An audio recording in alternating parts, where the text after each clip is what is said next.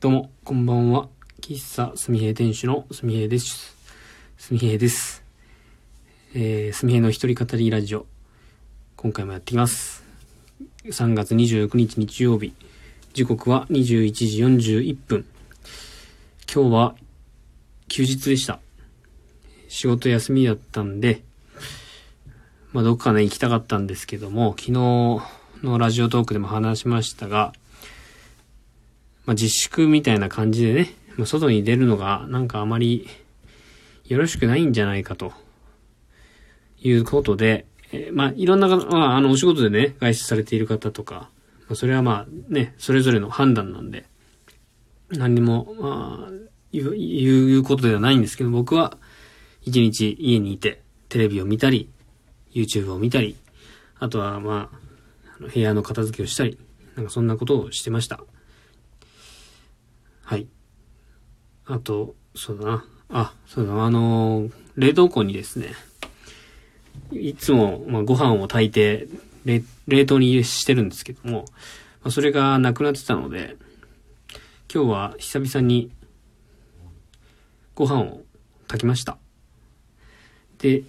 あの、その時にちょっとかん、思ったんですけど、まあ、いつも思うんですけど、あの、ご飯を、こう、ジャー、ジャーのこう、なんだ、あの、釜？に、こう、ご飯をですね、僕、3.5合炊きなんですけどね。3.5合を測って入れるじゃないですか。で、水でこう、研ぐ作業で、この研ぐ作業の時にいつも思うんですが、いつまで研いだらいいんだっていう感じでですね、なんかしずっと白いんですよ。これでもうね、かれこれ十何年一人暮らししてますけど、正解がわかんないですね。えー大学の時に買った炊飯ジャーを今も使ってるんですが、あのね、普通だとこう、なんだ、ボウルに入れて、ザル、ボウルとザルのセットでね、こう洗ったりするんでしょうけど、僕めんどくさいので、まあ、ジャーの釜でね、洗ったりするんですよ。で、シンクがめちゃくちゃ狭いので、こう思いっきりゴシゴシ洗うと、ご飯が飛び出ちゃうんですね。米粒が。なので、こう水をちょろちょろ垂らしながら、えー両手で揉み洗いみたいな、米と米をこすり合わせながら洗うんですよ。で、今日のご飯は、まあ、今日のご飯っていうかいつもなんですけど、なんだこう、洗っても洗っても白いんですよ。で、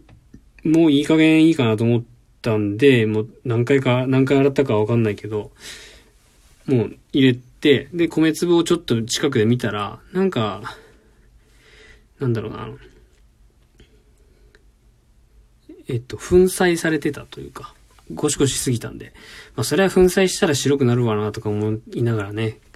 え今日米を炊いたんですけどね、この、皆さん、お米を炊いた経験がある方は、一度はですね、この疑問にぶち当たったことがあるんじゃないかなと思うんですが、皆さんどうでしょうか？はい。そんな冒頭に、えよくわかんない質問を皆さんに投げかけましたけども、はい。まあそんなことを考えました。はい。そんそんなことをね、考えるぐらい今日は何もなかった。はい。一日家にいるとですね、何も気づくことがないですね、本当やっぱ外にね、なんか行きたいなって思いますよ。うん。あの、こういう状況じゃなければ、あの、よくね、えっ、と、日曜日とかは、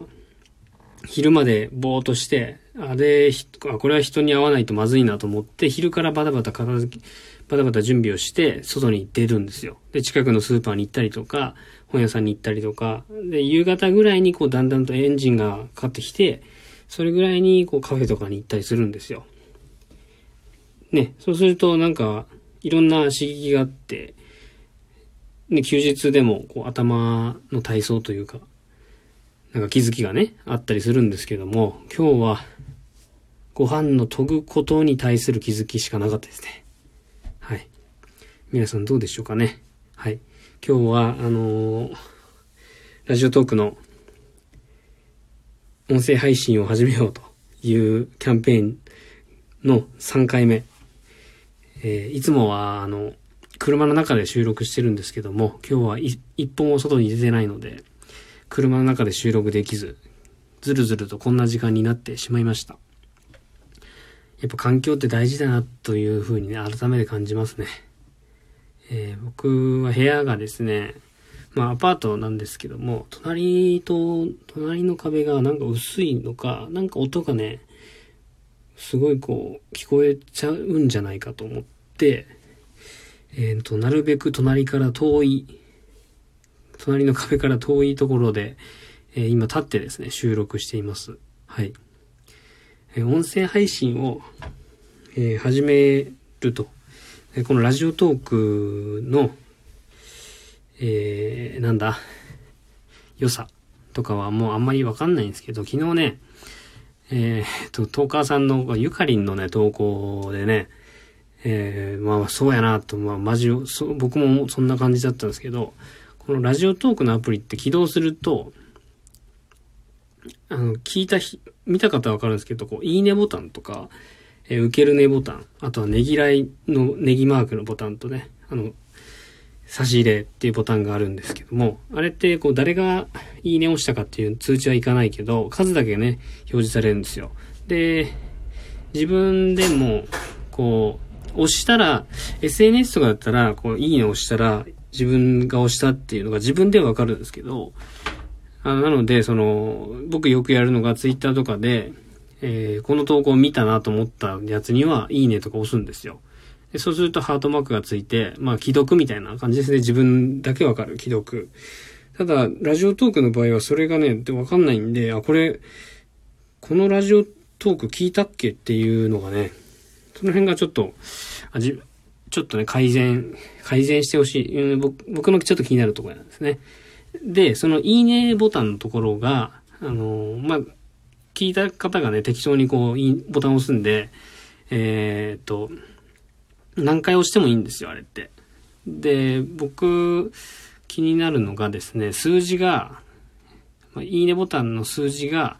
18とかね、4とかね、そういうのだったら、えっ、ー、と、20とかね、えー、30とか、こう、霧のいい番号で収めたいっていう気持ちになっちゃいますね。で、い、ね、そ、そんな、多分、そんな感じで、えっ、と、ボタンを押している方もいらっしゃると思いますし、まあ、まさにね、ゆかりんの、ゆかりんが後で反応してくれたんですけど、まあそうでしたね。はい。何の話をしてるんだ、今日は。うん。まあ、いいねボタン。いいボタンをね、たくさん、あれってこう、たくさん読ん、たくさん聞いてくれたからいい、いいねの数が多いんではなくて、えっ、ー、と、いいねボタンをたくさん押せば、めちゃくちゃつくんですよ。だからまあ他の方のラジオトークを見て、まあ、あるか、もうずっと昔からやってる方のトークを見たときに、なんか1000いいねとかついてるんですよ。マジびっくりしますよね、これ。でまあ、そんだけ聞いてくれてるっていうことかもしれないんですけど、まあ、捉え方としては、まあ、1人か2人がめちゃくちゃいいねボタンを押しまくって1000いいねになっちゃってるという捉え方もありますし、だからいいねの数には別にこ、あの、こだわる必要ないんじゃないかなって思ったりしますね。その信憑性とか、信憑性っていうんですかね。なんだろう、その数が多いからいいとか、そんなことはないと思います。まあ、ただあったらあったで嬉しいぐらいの感じでね、思ったりしております。はい。えー、よくもこんなネタのないトークで、えー、10分近くも話せたなという自分を褒めたいと思います。また明日からお仕事始まります。3月の30、31とね、月末ですよ。えー、要は、世間はね、こう年度末ですよね。だいたい3月締めのところが多いですし、役所関係だと、えー、3月末締めですもんね。で、人事異動とかありますしね。で、僕、あの、開業届をね、届けと青色申告の申請をするために、税務署の前を通るんですけど、毎回ね、えー、と、駐車場がいっぱいでですね、なかなか提出できてないと。で、4月の15まで伸びたんかな ?1 ヶ月ぐらい伸びたんですよね。この新型コロナウイルスの関係で。で、その、もう4月の15日以降に行こうかなというのを今ね、考えてます。PayPay の審査がですね、一応開業届がないとダメということだったんで、とりあえず審査ストップしときますと、保留にしときますねというやりとりで今止まっています。はい。まあ、それ、まあ、開業届出したら、えー、すぐにね、営業しないといけないっていうわけではないんですけどもね。あの、なんかこの開業届を出した日って結構ね、えー、個人でされてる方は記念日とかね、されてるんで、なんか提出する日ってすごい意識しちゃうんですけども、なんか別に、そんなこと意識する必要もないなと。意識しちゃうとね、えっ、ー、と、どの日を開業日にするっていうところでまず悩んでしまいますんで、そんな悩みは、あの、必要ない悩みではあるかなと思っております。そんな近況を話しながら、えー、僕の今日のラジオトークを締めさせていただきたいと思います。ちょっとグダグダなトークをお送りしましたが、最後まで聞いていただきありがとうございました。また明日お会い、お会いできることを楽しみに、僕は勝手に楽しみにしております。えー、以上、すみへいの一人語りラジオでした。ありがとうございました。おやすみなさい。